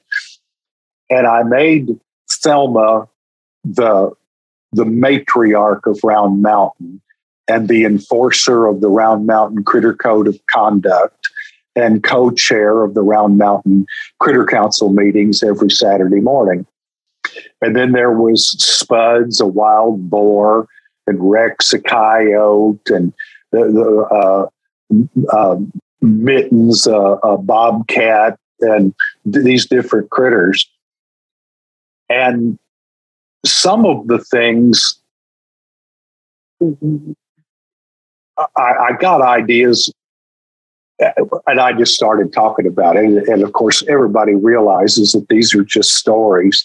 But uh, you know, I, all the all the critters come down to Round Mountain every morning, and and I give them all a belly rub, and then they go and get their uh, uh, about their day's activities.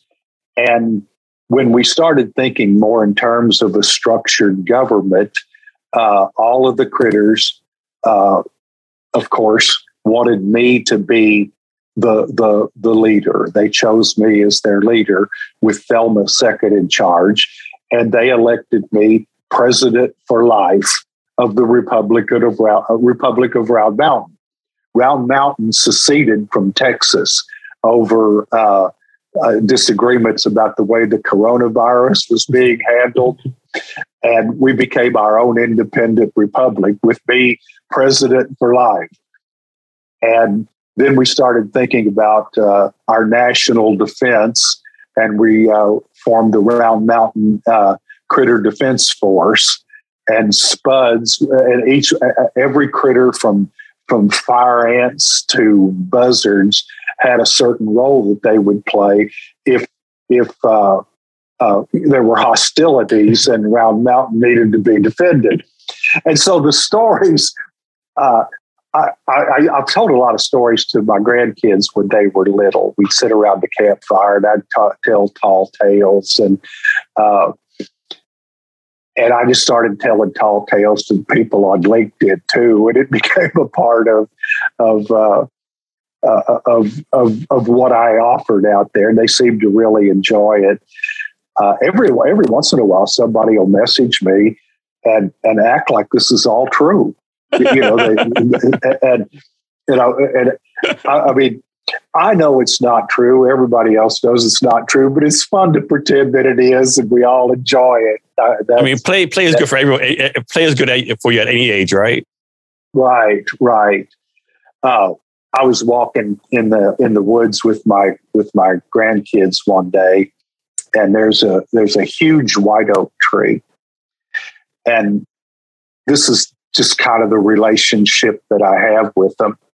And they were they were so young, and they just believe anything I said.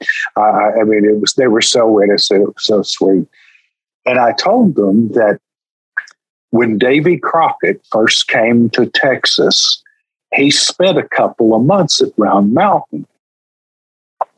And while he was there, he killed a coon out of this big white oak tree and made the hat that he wore at the Alamo. And they were just like, you know, wow, Grandpa.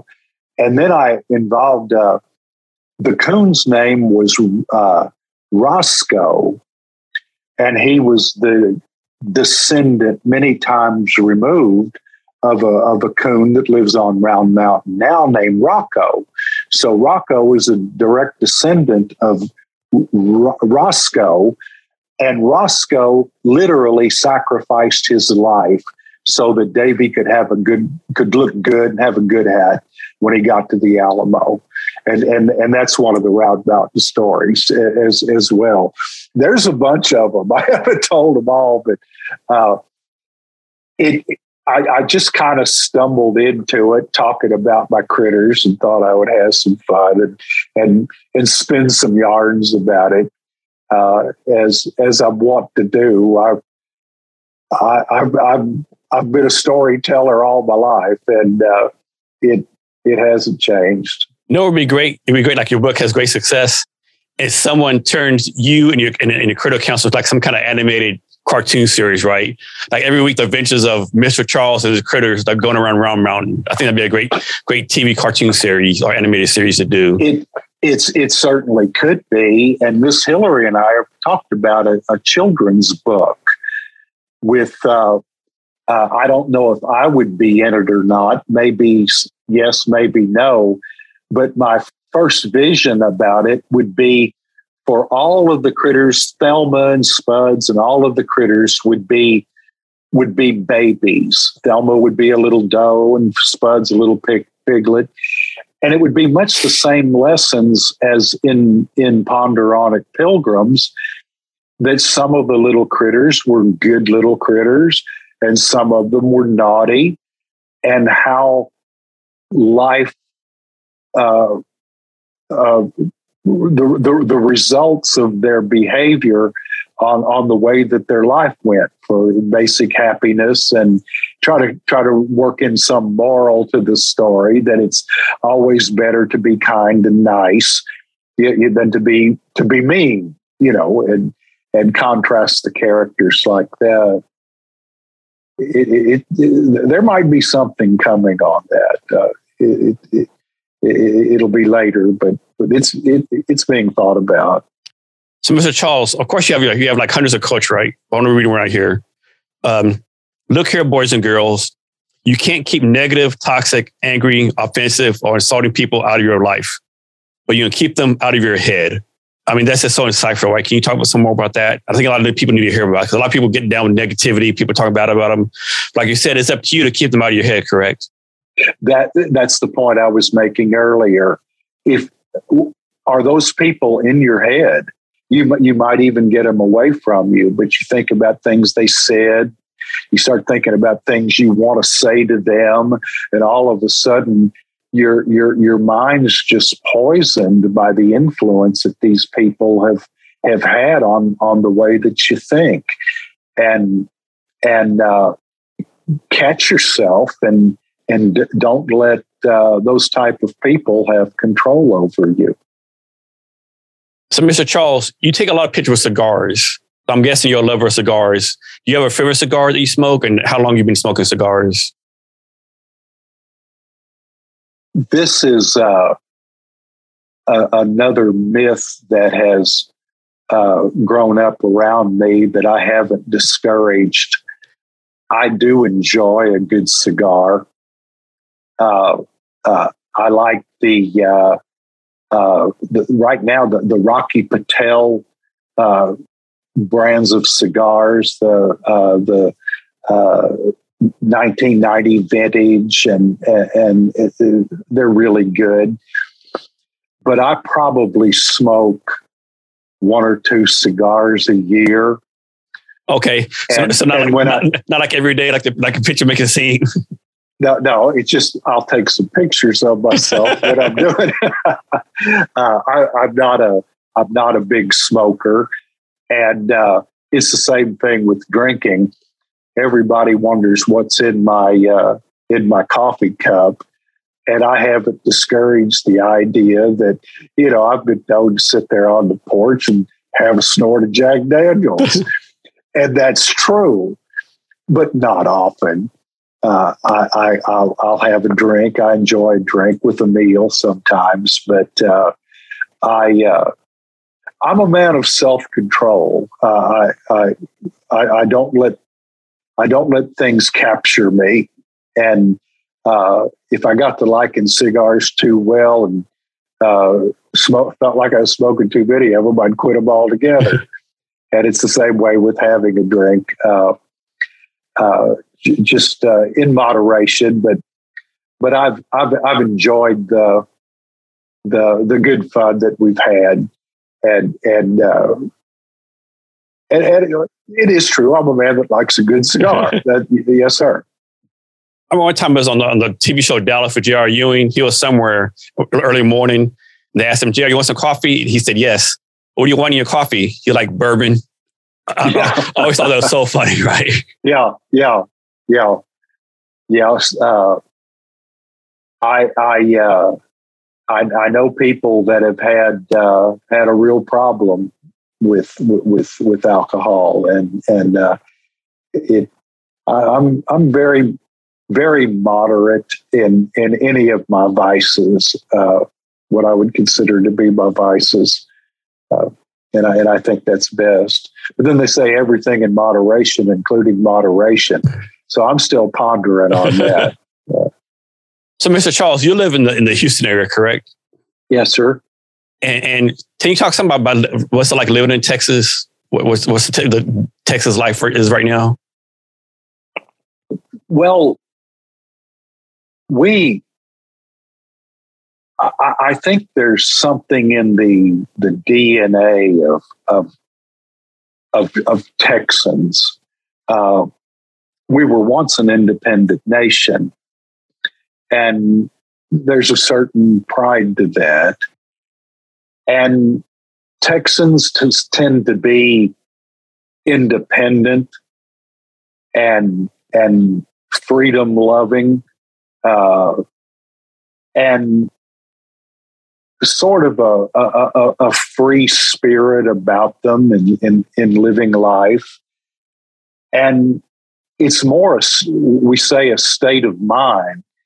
Uh, anybody, it's, it's like becoming an American. Uh, you can come from another country to the United States and you can become an American if you uh, embrace the culture and and and and and and come to think of this as your country and someone comes to texas they they can become a texan uh, we just don't want you telling us how y'all used to do it back up in michigan you know exactly leave, leave, leave, leave michigan behind and come down here and get you a hat and some boots so and and uh, Get your Lone Star, get, get, get, your Lone Star yeah. beer, right. eat some Blue Bell ice cream, get some barbecue. Right, right. right. Learn learn the language. You know, uh, first thing you need to know, know is what fetch means, and uh, it we we have fun, and, and people we we they're they're somewhat surprised that we still call them Yankees. Yeah, uh, but we, we if a Texan likes you, he'll tease you. And if you come down here from Michigan or Pennsylvania or New York, and and you're a good person, you'll you'll be you'll be embraced. You're going to get teased a little bit, but but you'll be embraced and accepted uh, as as long as you there's a sense that that you're happy here and and and and you're glad you're glad to be here. Uh, it's there's that's that's pretty much it. I think uh, it's it's just uh, it's it's a it's a spirit that goes back to the early days and and the way our history formed.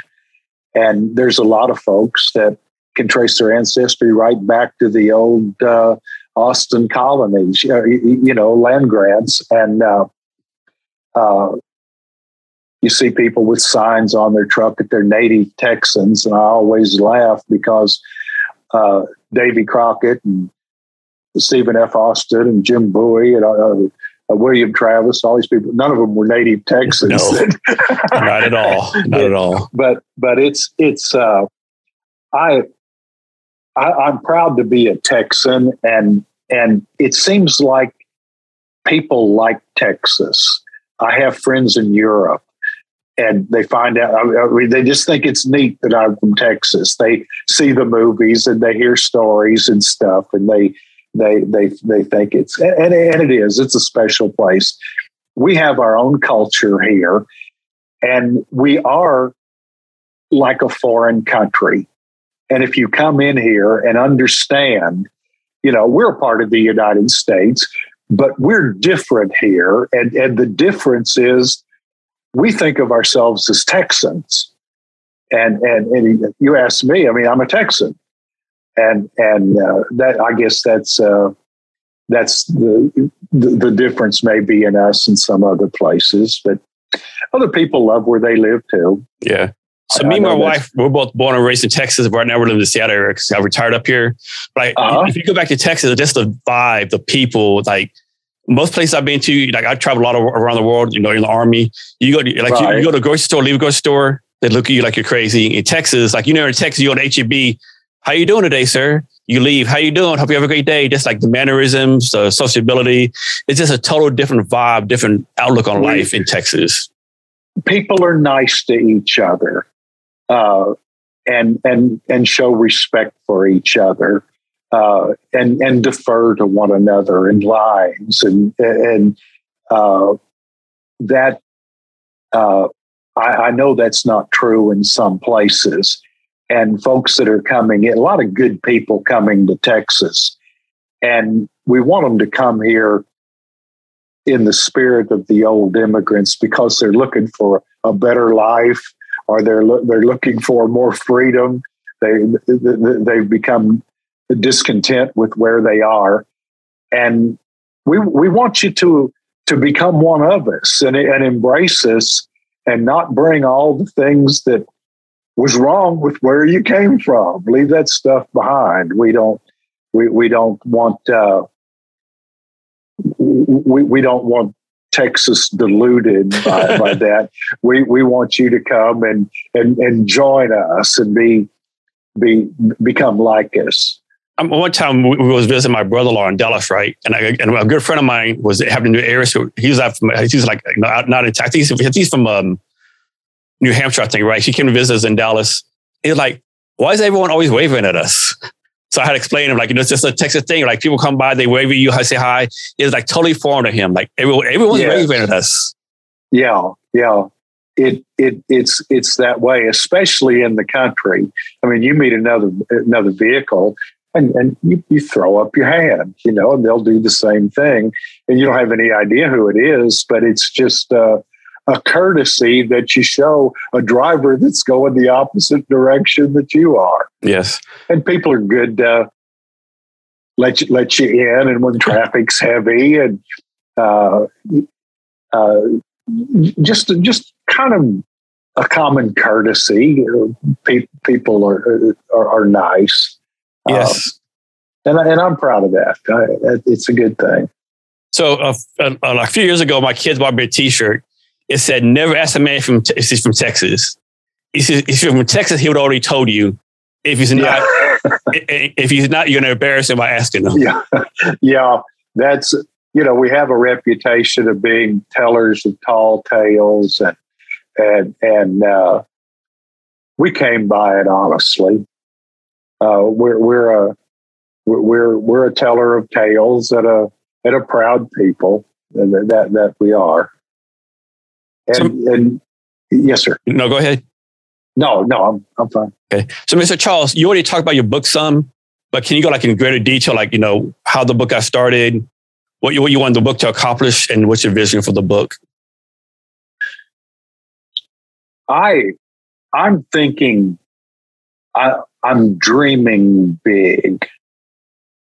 Uh, when I when I think about this book, I, I think about the the message of the book, and I feel like it's a, an important message, and I've been encouraged by what other people have said that that it is that there's, there's something unique about uh, uh about this and the way that it's written and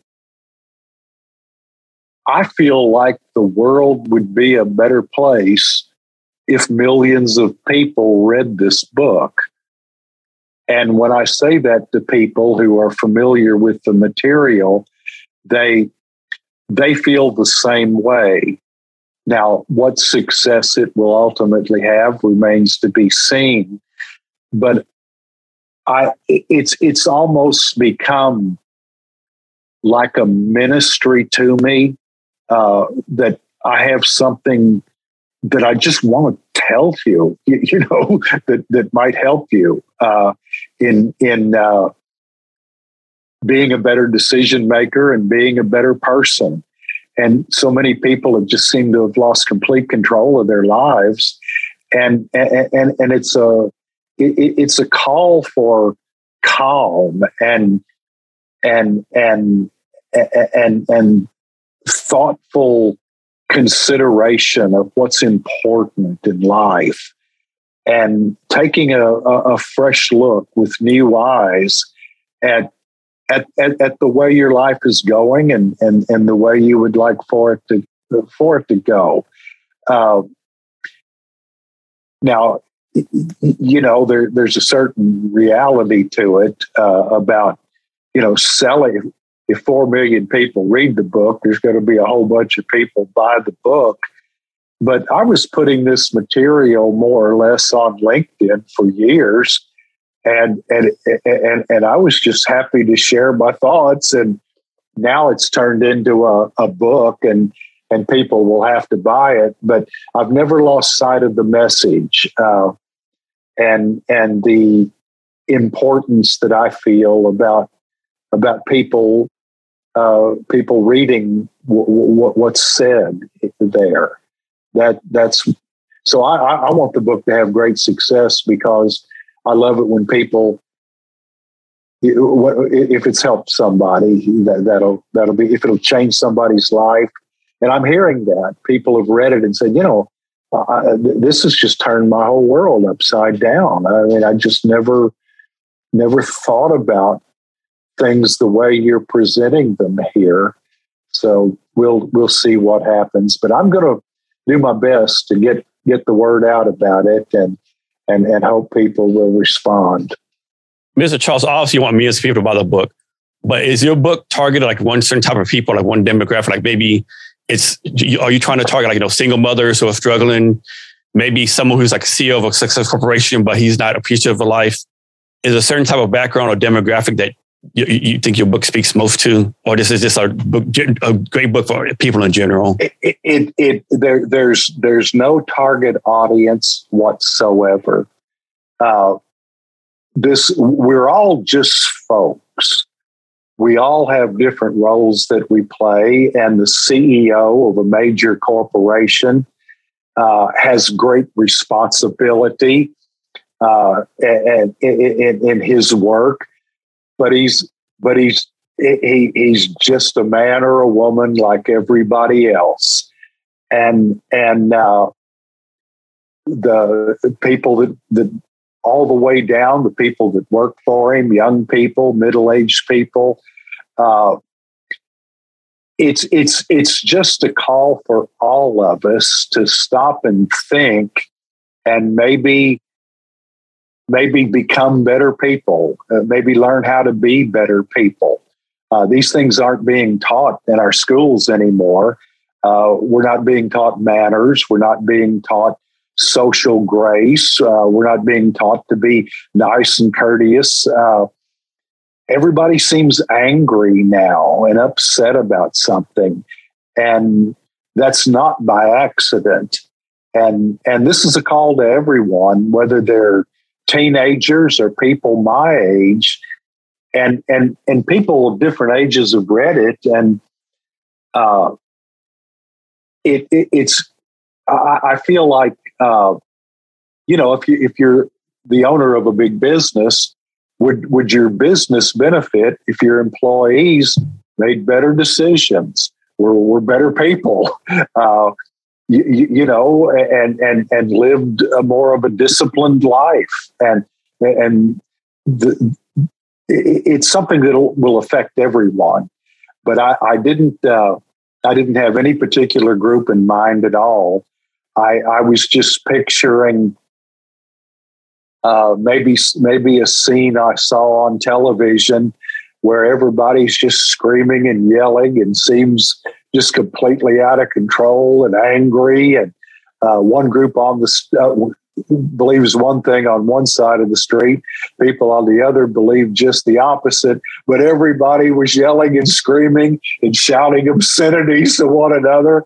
And I, and my thought is, look, folks, there's a better way you know, this is not going to accomplish anything. So it, uh, it, to answer your question, uh, it uh, I feel like I'm talking like a, uh, uh so much, but uh, I think anyone that reads it will come away with something that will be helpful to them and will make them think of someone else that they they wish would read the book and and that's what I'm hoping that it'll just get a, a groundswell of uh, people recommending it and and go on from there. Mr. Charles, so once a book starts selling like selling like hotcakes, is a plan to do like a U.S. book tour with you, the Critter Council, and the Misses, like a U.S. tour, U.S. book tour? I have no plans for that right now. Uh, my life is changing. Uh, I mean, I have a gentleman invite me to be on a podcast. Uh, I've, I've done one podcast. You're my second, and I have three more scheduled. And this is all something that's just come up. And the next and, thing you know, you're on Good, Good Morning America. Well, I I don't know. Uh, I, I I want to do a balance between the the promotion of the book and and and staying who I am. Yeah, I mean, you still you're still a father, you're still a husband, you're still a grandkid. You know, yeah, and, and they're still the most important things. I mean, you're still me. a grandparent. I mean, yeah, and and that's but but sure. I mean, if I don't know that I would go on a national book tour. That sounds I I, I, I don't know if I'd want to be gone that long, but I'm going to be available for podcasts. And if uh, someone with a radio show called up and wanted me to be on the radio show with them, I'd, I'd do that. And if somebody, uh, you, know, I might do some TV appearances uh, if if that happened. But that seems this is a this is all new to me. I, I've just been this guy up, up at Round Mountain, you know, uh, that came came back and wrote something on LinkedIn once in a while. I, I enjoy the life and the lifestyle that I have, and I'm not gonna I'm not gonna let it let, let it change that. But uh, I'll I'll do I'll do within reason what's in the best interest of the book. I really do want want it to do well. Mr. Charles, is there anything that I should have asked that I haven't asked you yet, or anything else you want to talk about? Uh, no, sir. It's it's it's been a great conversation. I've I've really enjoyed it. Uh, I can't think of anything that I would say. Uh, if if you read the book and you like it, uh, I'd appreciate you writing a review on uh, on Amazon and and telling people about it and being a part of what I call a a, a, a movement to restore wisdom and common sense in our in our country. That that's the objective, and uh, if people want to be a part of that, I, am I'm, I'm honored by the kind things that uh, that people say. I was told that reviews, people looking at the book and being able to see what some other people thought about it that had read it was important. So that might be the only thing I'd have to ask anyone that's listening and, and that I would add. And to our listeners, we'll have the links to um, Mr. Charles' social media, his LinkedIn and his Facebook, and link to his buy his, and LinkedIn and the link to buy his book on Amazon at the show notes. You, you can find the show notes at www.cavnesshr.com. Be sure to share this episode with your friends and network. And be sure to rate, subscribe, and review the Jason Cavness Experience on your, your favorite platform. So, Mr. Charles, before we get out of here, can you give us any last minute wisdom or, or advice on anything you want to talk about? Well, uh, everybody just calm down, quit worrying about things that you can't do anything about and just focus on on being a good person, being good people, and uh, th- that's that, that that really is my message to to to seek to be wise, to seek seek to make good good decisions that uh, be able to give people good advice and and improve yourself and and stop worrying about uh, about everything else. Uh, I I that, that's that's the best advice I can give people. I think uh, in a nutshell. Mr. Charles, I want to thank you for your time today. I really appreciate it. I've had a great time. I appreciate the invitation, sir. And to our listeners, thank you for your time as well. And remember to be great every day. Thank you for listening to this episode of the Jason Cavness Experience. Be sure to connect with us across social media at Cavness HR. Thank you, and remember to be great every day. You've got to pump it up, don't you know, pump it up. You've got to pump it up, don't you know,